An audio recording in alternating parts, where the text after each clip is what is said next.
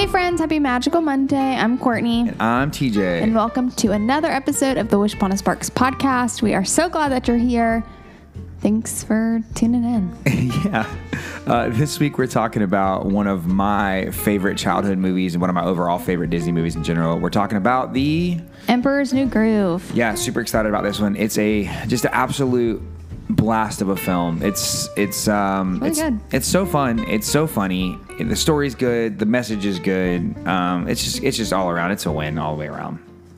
Agreed. Yeah, I'm excited to talk about it. You want to um kick us off with a plot summary? No, because you are. I'm kicking us off. Yeah. I try to trick you every time. All right, here we go. So, in the Incan Empire, Emperor Kuzco is an arrogant, entitled, and pampered, and he has no patience for the needs of others, especially peasants, and abuses his position of power. Um, for his 18th birthday, Kuzco plans to demolish a local village to build a lavish summer mansion, and he's going to call it Kuzcotopia. Against the objections of the village's leader, Pacha. After he fires Yzma, a sorceress, and his conniving advisor, she plots to usurp the throne by poisoning Kuzco. Instead, she and her dim-witted but kind-hearted assistant, Kronk, I love Kronk, accidentally give him the wrong vial that transforms him into a llama. So basically, she's trying to poison him, and uh, Kronk grabs the wrong vial and turns him into a llama.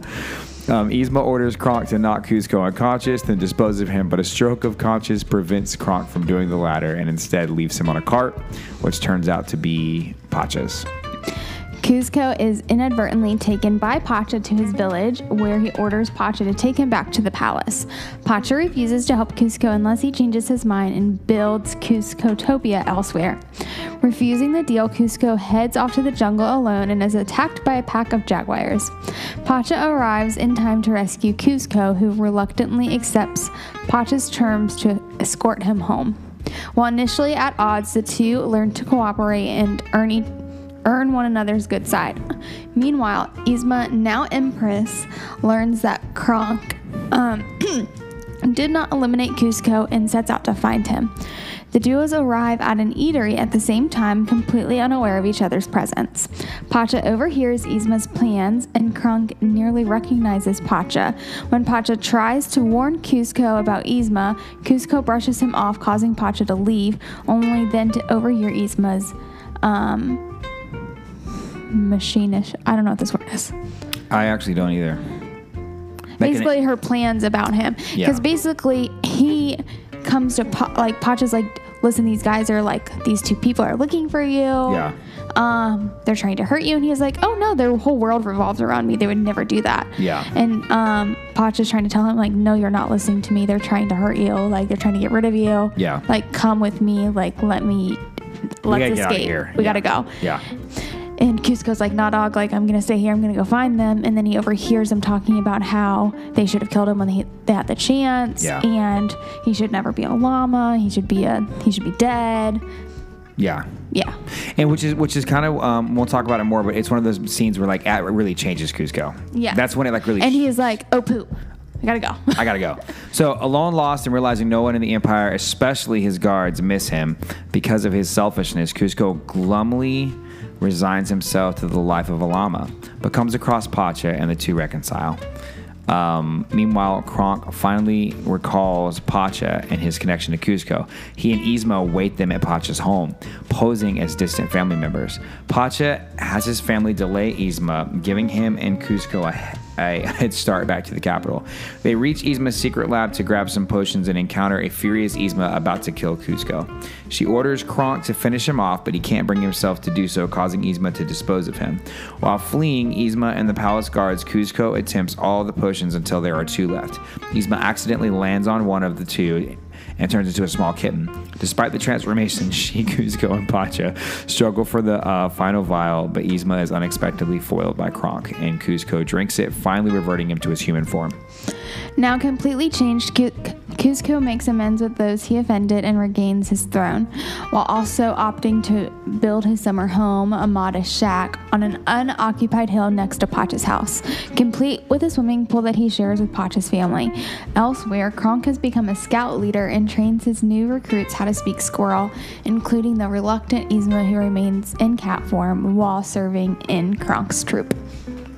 Yes, and that's how it ends. The end. Super fun movie.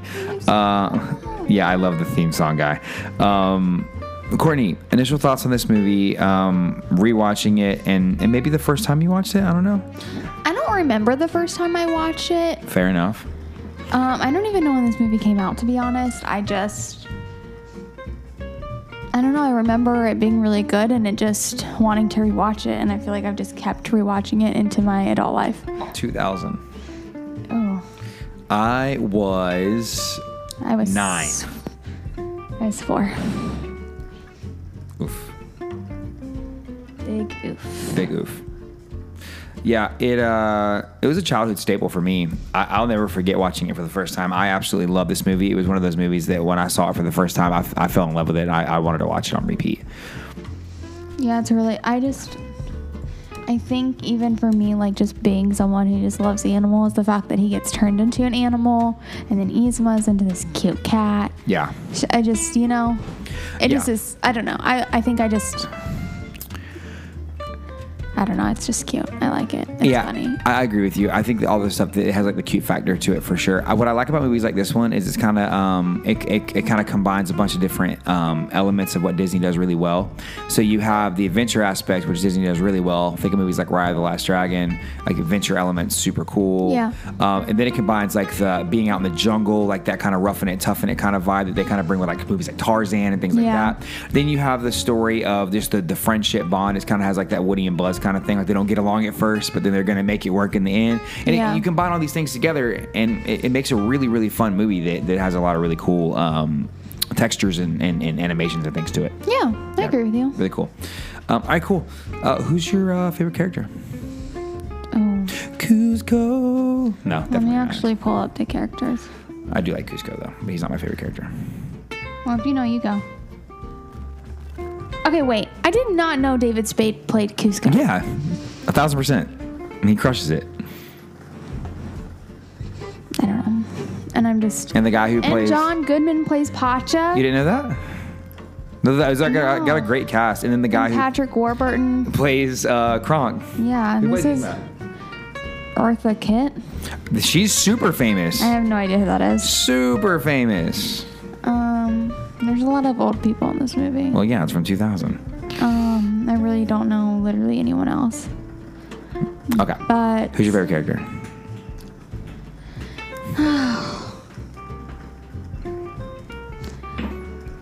I don't know. I'm just honestly stunned that The- David Spade and John, Goodman, are in yeah. this movie. We did this a while back, but this was one that we didn't catch when we did it. John Goodman is in a lot of Disney movies. He's yeah, Sully. he also plays um the guy in the in the one show I've been watching, Righteous Gemstones. Oh, yeah, He's yes. just hilarious. he is. He's a great actor. One of my favorites. Um, but yeah, he's Sully. He's what else is he? He's been in a lot of things. Kuzco. Oh, not Kuzco. He's Pacha. He's um.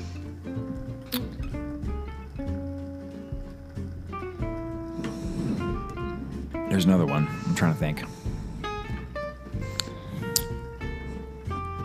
He plays Santa in SpongeBob for one episode. That's amazing. I feel like he plays the Santa in um, Futurama too. I don't know if that's him or someone else. It He's could in. be someone else. I thought it was him, but I could be completely wrong. he plays in an episode of King of the Hill. Yeah. No, he's in a ton of stuff. He's fantastic. He, in the Jungle Book 2, he's Baloo. I think we've talked about this before. We have, but the one that we, I think the one that we didn't talk about was The Emperor's New Groove, which is like, it, that's a huge movie to be in. So for him to be, be no, I'm, if we saw it on here, I definitely would have mentioned it. All right, maybe you did. Well, to those of you, we're sorry that we uh, are having a moment of deja vu here. What other movie was he in that we've done that we talked about? I'm not sure. Would you like me to just go ahead and list my favorite character while you're doing this? Yeah. Okay, cool. My favorite character overall is Pacha. I love Pacha. I think he's great. Um, Kronk is also like right beneath him. I love Kronk. Reminds me of Gronk. I'm dead. I wonder because we did cars, and you know how the end car scene, they have all like the Sully, they have the Sully truck and like the Toy Story cars, Yeah, like all that kind of stuff. I wonder if that's how we would start talking about it. probably.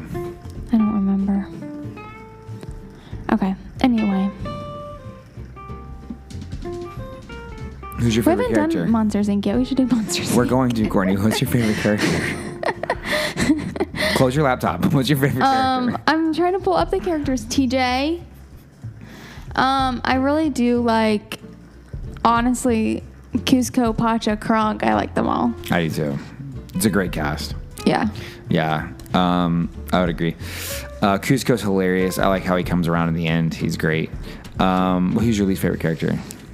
Um, A character that I like dislike. I think they're all important to the storyline, but I think Yzma's the most despicable. Yeah, she's funny though. Yeah, she's hilarious. Like when he's like when Croc's like, um, she's like, you need to dispose of the emperor, and he's like, okay, cool. And then, um, and then he's like, he's like, do we have time for coffee? And she's like, our dessert. And he was, she was like, okay, fine, dessert. And he's like, and and if we have dessert, we have to have coffee. Okay. And she's like, okay, dessert, then coffee, then kill him. It's like really funny. Yeah, it's hilarious. Yeah, absolutely hysterical. Um, do you have a least favorite character? definitely Yzma overall. Um, she's, I mean, she's a great character though. I just, I don't know. I just, I really don't dislike her. She's kind of like Cruella for me. Like I just don't not she's like a her. good villain. She's a great villain. Yeah, she's funny, and her and Kuzco kind of. I mean, they definitely don't like each other, but like they have like this. She raised him, which is kind of weird, and she doesn't. Yeah, I want to know where, what happened to his parents. But I guess if he's emperor, they're probably dead. Yeah, he's only 17 though, so he's not very old. So, anyways, eh, that that could that's could be something they could delve into at a later time. But um, characters in general, this movie does not have a bad character in it. No, even like Pacha's family is Oh, they're wonderful. wonderful. The guards are funny They're so when they funny. turn into animals, especially The- yeah. the cow. He's like, I "Oh, just God, can I go home?" And she's like, "Yeah, go home." And then she's like, anybody else? And like, no, we're good. they chasing. him. And then the squid guy's like, "No one lives forever," and they all like go down the thing. Yeah. Um, but I, I don't know. Even the people in like the the little diner are funny. Like, they're just not anyone that's like bad or like not needed. You know what I mean? Oh, a thousand percent. And I really, really, really like. Um, I really like the way that all the characters like work super, super well together. Like, like Kronk has all these wonderful moments with multiple characters. Like the way he interacts with the um, with the people at the restaurant, and he beca- ends up becoming the chef because the chef's like, I can't do this, and walks out. So Kronk's like, All right, fine, I'll do it. Oh, yeah. because he likes to cook. And you find we'll talk more about that when we get to scenes and stuff. But then you have his interaction with the squirrel.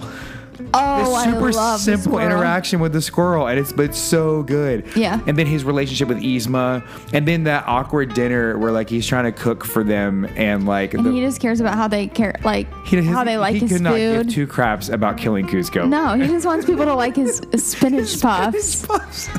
I He's just trying to make a good drink and have some spinach puffs. That's Yeah. really it. Oh right, poison for Kuzco. Kuzco's poison. The poison meant for Kuzco. That poison. Yeah. It's like yes, that poison. it's really really funny. Um, I love the theme song guy.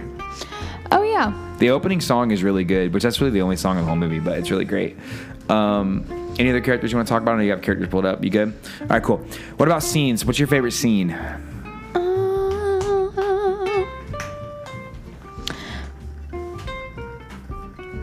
Playing the song in my head right now. yeah, I know. You're like playing the drums and like dancing, and I'm just distracted. Sorry. Um, I don't know. I think that my favorite scene is. Do you know your favorite scene? I do. Okay, you go. I do. I'll think about it.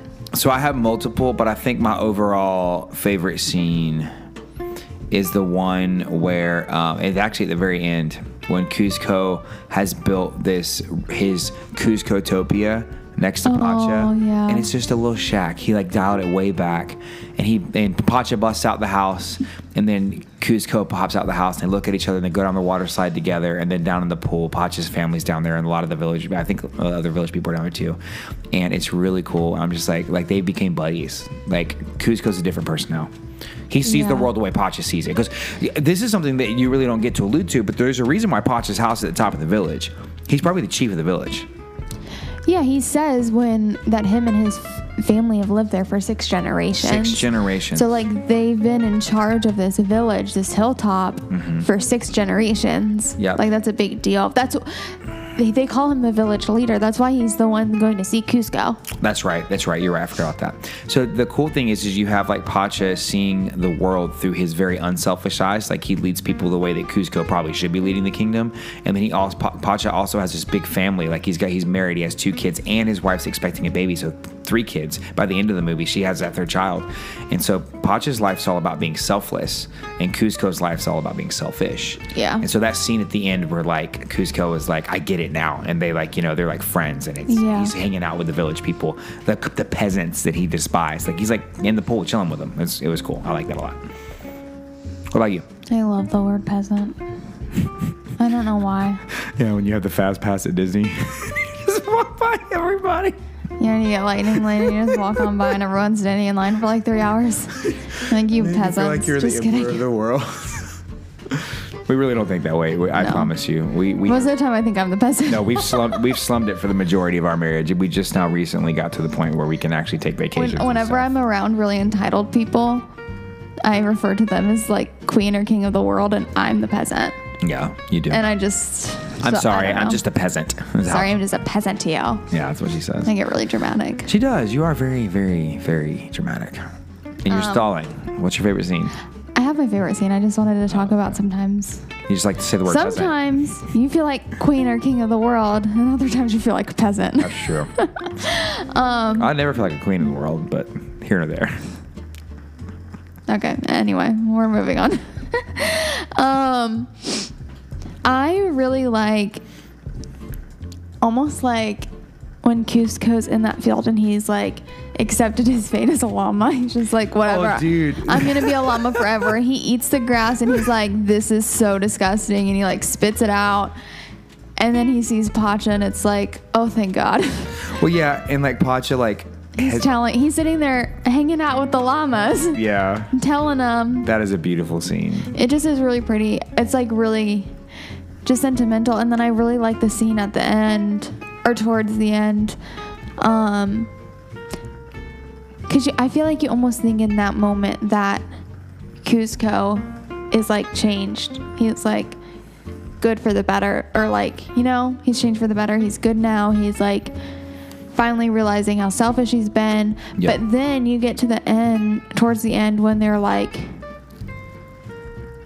trying to get the vial so he can turn back into a person. And there's a moment when the vial is about to fall and Potch is about to fall. Yep. And you can tell he's like teetering with himself. He's like, he wants to grab the vial. And at the last second, he ends up grabbing Pacha instead. And it just like solidifies like he could have went back and reverted to his own ways, but Yeah, he like chose the higher path. yeah, I agree. So it just was like nailed it. I, I, agree. know. I agree. Let's keep rolling with scenes because there's a lot of good ones to discuss.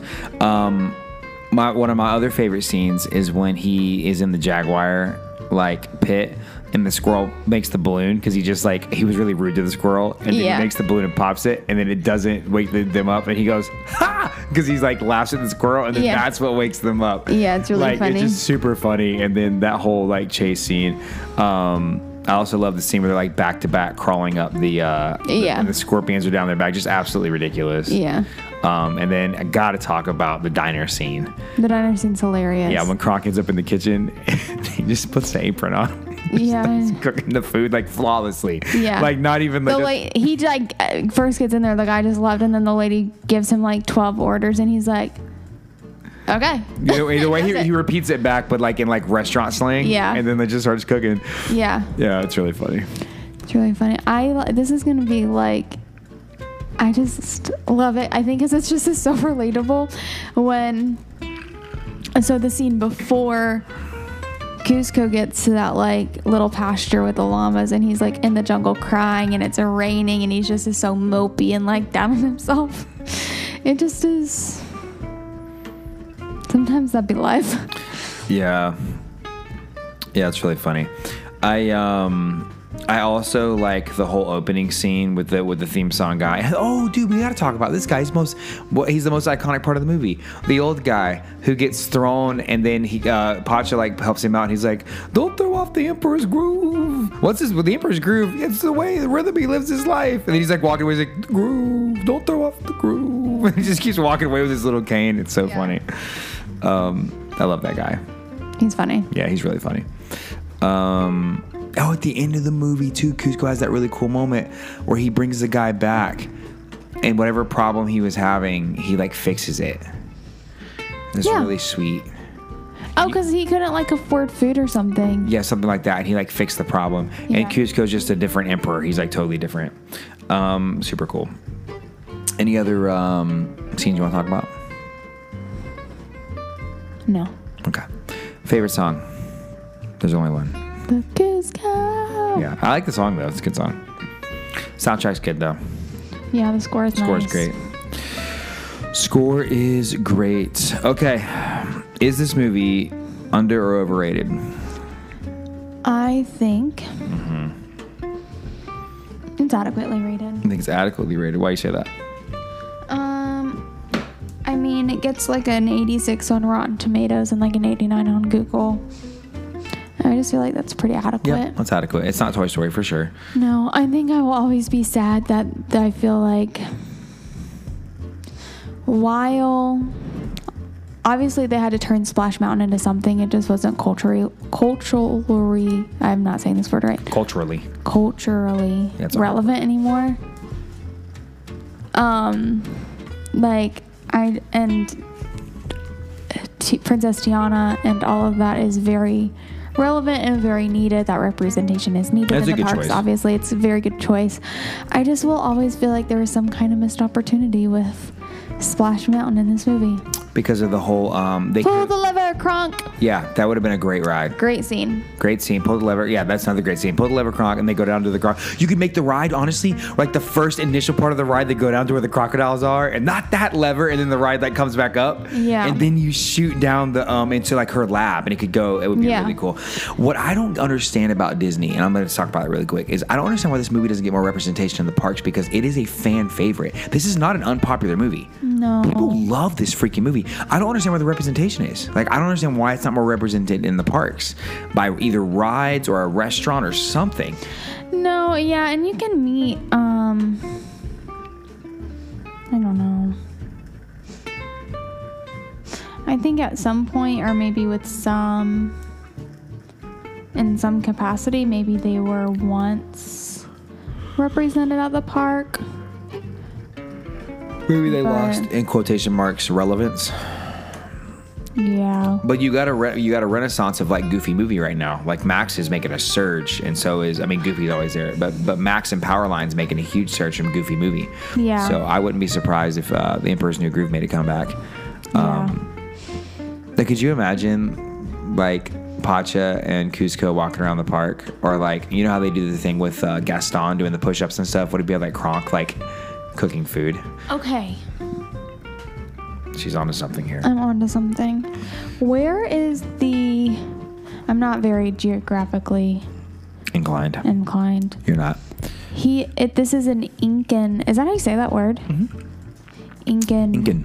Empire that he is an emperor of. It's in Mexico and South America. Okay. Missed opportunity for all the festivals. Why doesn't the Mexico booth? Why isn't it like Kronk's Kitchen? Oh, a thousand percent. Because like they turned that one booth, the um, Colombian booth, into like a Encanto Kitchen. Encanto. no, you, you, you theme I with all the butterflies in the garden Yes. and like all the stuff. Why don't you do I've never something thought about similar? You're like right. with honestly, you can make all of those booths themed to different movies. Because Mexico is so much more. People never talk about it. It's so much more than the Mexican culture we know now. It was built on the Aztec and the Inca cultures of of there were tribal And peoples, Mayan and, Mayan and all all, of those kind of down through Central, not all in Mexico, but down through Central, Central America, America. And, and into into South America. And so I think Incan actually. Will you please look it up so we don't misquote this? It may be South American, um, but you have all of those that kind of are part of that culture that kind of all kind of string together in some some way. And so I say all that to say, okay, it was at the height the Inca Empire was um, in modern day Peru. Okay, so it was South America. Um, but still, like, I think all of those South American, I just feel like there's such a missed opportunity for, like, I feel like we're so into. And I think with Encanto, it's kind of the start of the resurgence of like a South American culture oh, coming. Coming but like we're so focused on our own culture on african american culture on european culture on asian culture. Like what about south american culture? Like there's so much in that. There's so much beauty in that. There's so much to learn from that.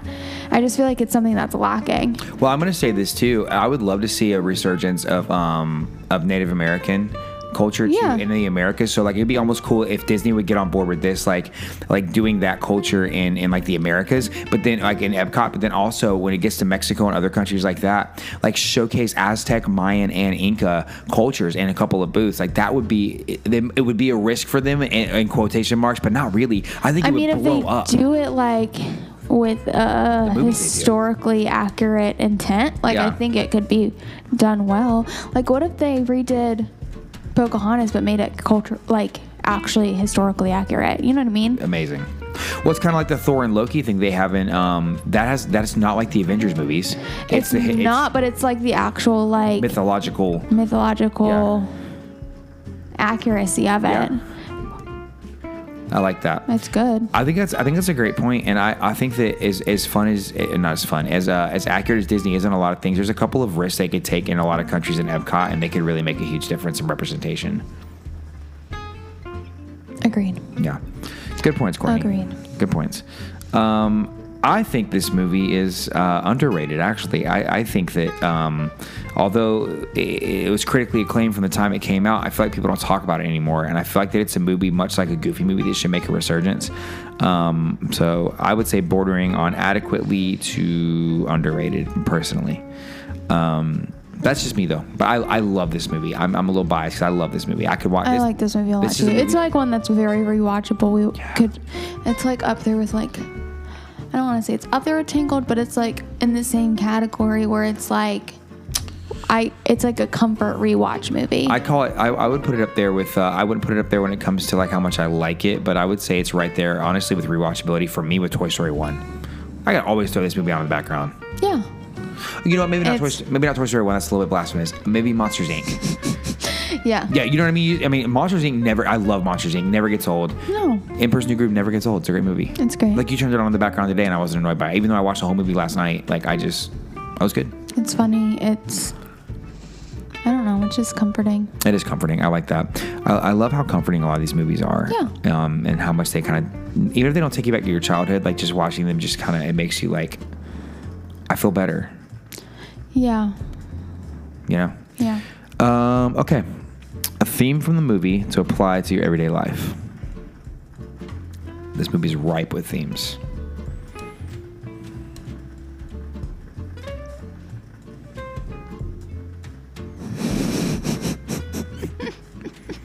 I know we ask the same questions literally every movie, Literally every movie.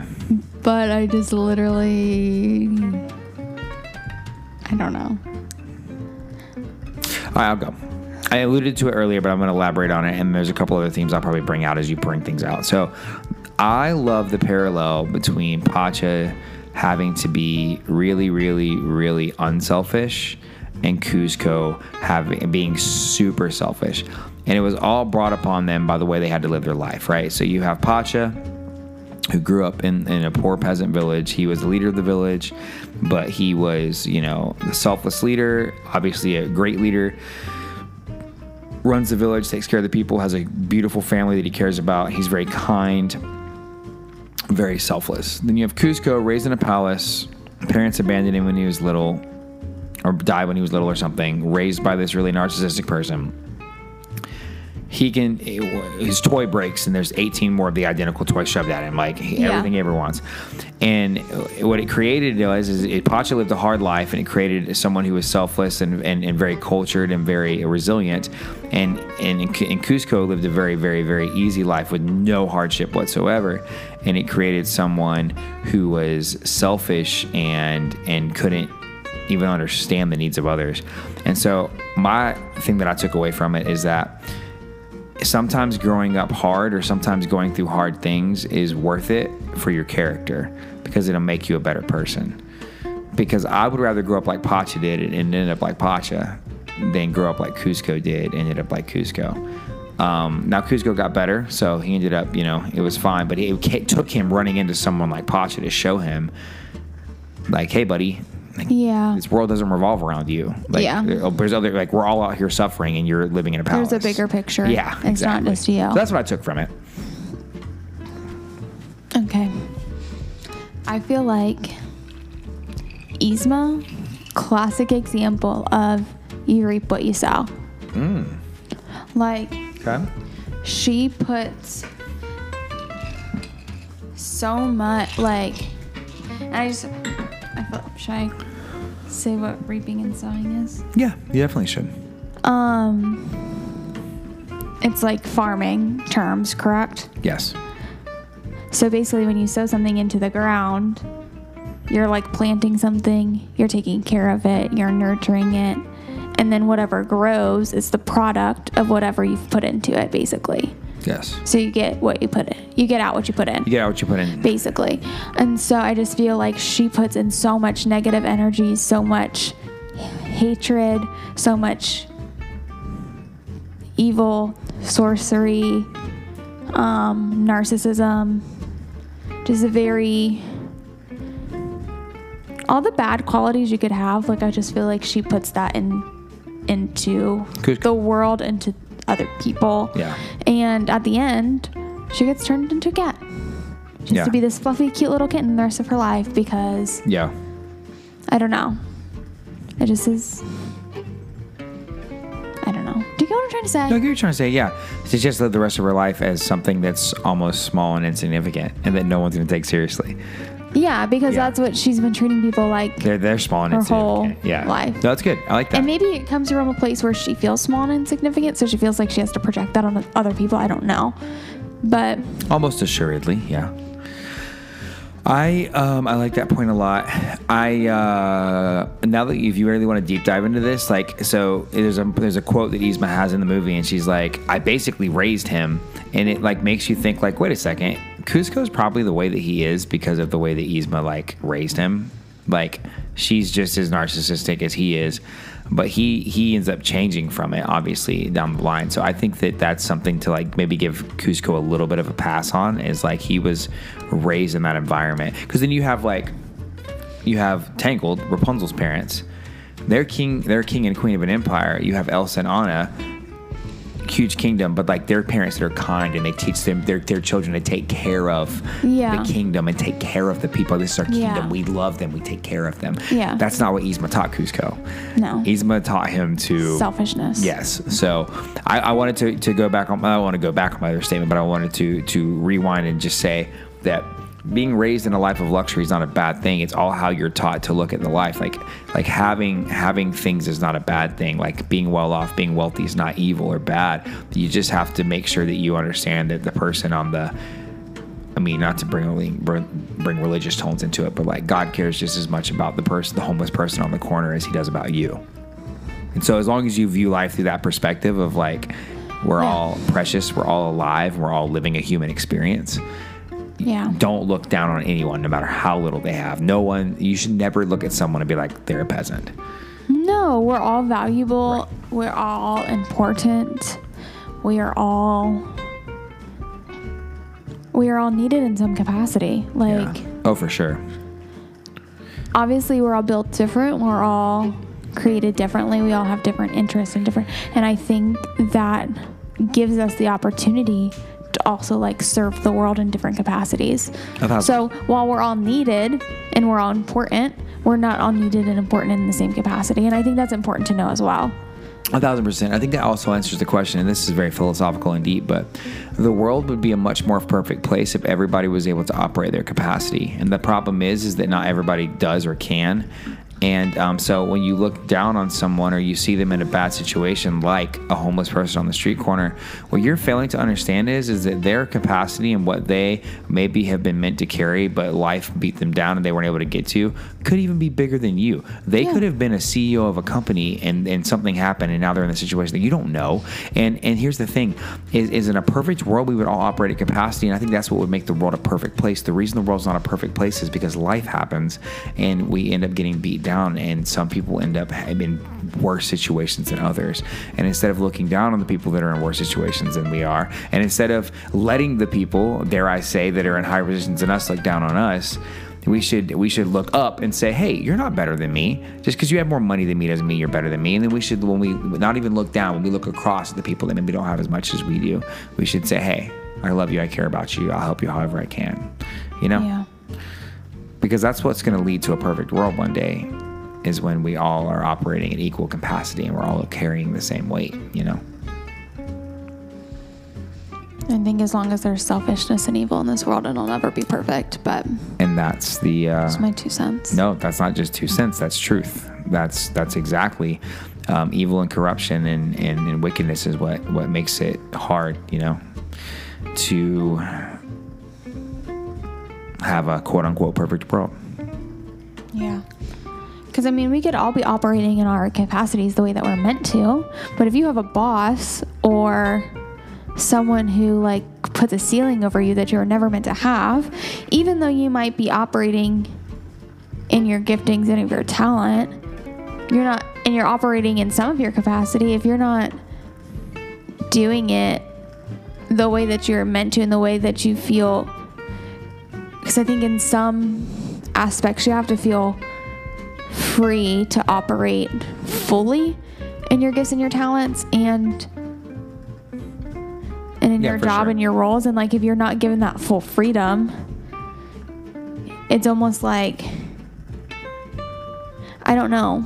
And I'm not saying it's the same as like looking down on like a homeless person or someone who has less than you like but people and bosses like not being not allowing you to operate in fully in your in your giftings and your talents is also something that diminishes other people and like it's almost like I feel like a lot of people in the generation above us do this where they like they feel so selfishly about how they want to hold on, on to their own titles that they're not raising up other people. They're not allowing other people to operate in their giftings and their talents. I don't for selfish motives, for motives I don't even know, but like when that happens, it doesn't allow people to like be able to access the freedom and their full capacity of what their talents and giftings are. Yeah, and now that you mention that, I'm just gonna say it because that's what we do on this podcast. But I mean, this is still a this is still a Disney podcast, but we're gonna derail for a second. We talked about it with some friends of ours earlier today about like our desire to level the playing field as leaders. Like when we're leaders, when you and I are leaders of anything, we try our best to level the playing field and give Yeah. fair opportunity to everyone, like male, female, ethnicity, whatever. Like if you're on my team, you get fair shot at anything. Absolutely. Like if you're on your Courtney's team, it's the same thing. So, but what I've discovered is the generation above us didn't do that, and so I, as much as people are like making fun of and putting down the millennial generation, which is our generation, I feel like that we truly are the hero generation. That we are kind of standing in the gap and we're doing our best to like we're, we're that's why you have so many people getting you know protests and stuff and we get a bad rap for being like that protest generation but we really are out here trying to level the playing field. Like we've seen we have been a product of being oppressed by the corporate strategies and the corporate titles and all this like i'm gonna you know what you're you're more talented than me so i'm gonna make sure i keep you down so you don't promote and we're out here being like you know what if my team's more talented than me then they deserve to get promoted above me if you can do the job better than I can, you deserve the job, and I want to help you get there. Like, I that's how like it should be. comes with being humble and being self-aware. When you lack self-awareness and you lack humility, you're not willing to let other people grow around you. A thousand percent. And sometimes it takes saying like man, I thought I was really good at this, but this person next to me is even better than me, and I want us to succeed. I want this company or this platform that we're on or this whatever it may be where you guys are in it working together. I want this thing to succeed. And if I have to take a step back so this other person can take a step forward and push us where we need to go, I'm willing to do that. Yeah. But if you're not self-aware enough to know where you stand and you're not humble, even if you are self-aware enough, great. But if you're not humble enough, if you're too prideful, like you're never going to be able to do that. So it just takes a lot of humility and a lot of self-awareness and willingness, I guess, to be a team player as well.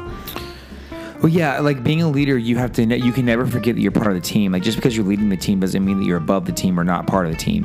A team captain still has to put in as much work, if not more, than everyone else on the team. Yeah, and, and then that's that's that's the the part that's often missed is like if you're going to be the team leader, it's it's kind of like um, there are coaches, and we'll say let's let's put it this way: the coaches and stuff are the CEOs, but like if you're the if you're the leader of the team, like you're the quarterback, like you're on the field, you're playing.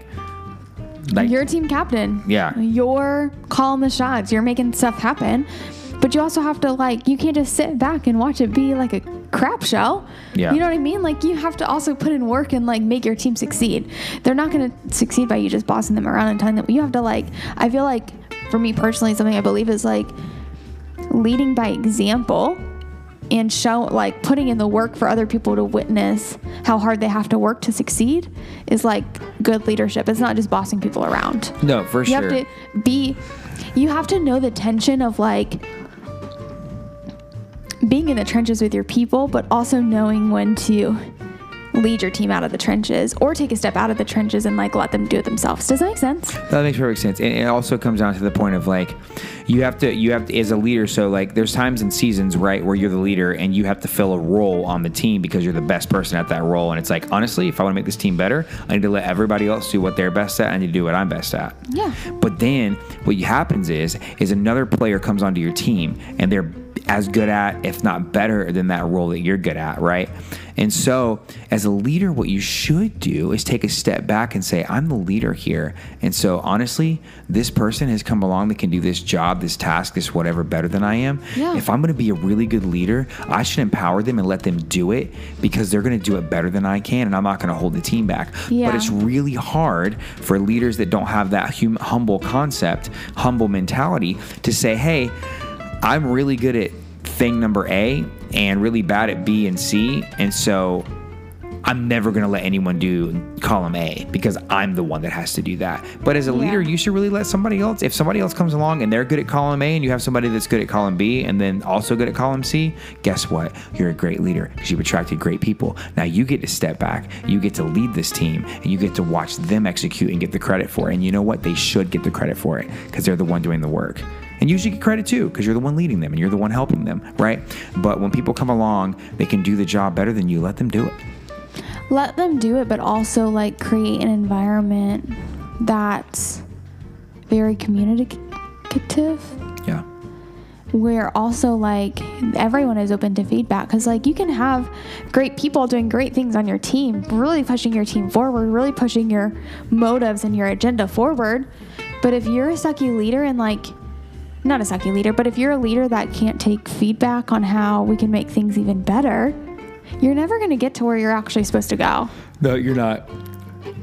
And you have to be a leader if you delegate things out, which is what the type of leadership, the style that I like to do. You have to be a leader that if you delegate things out, then you have to be present. You can't delegate and leave No, yeah. because that's not leadership.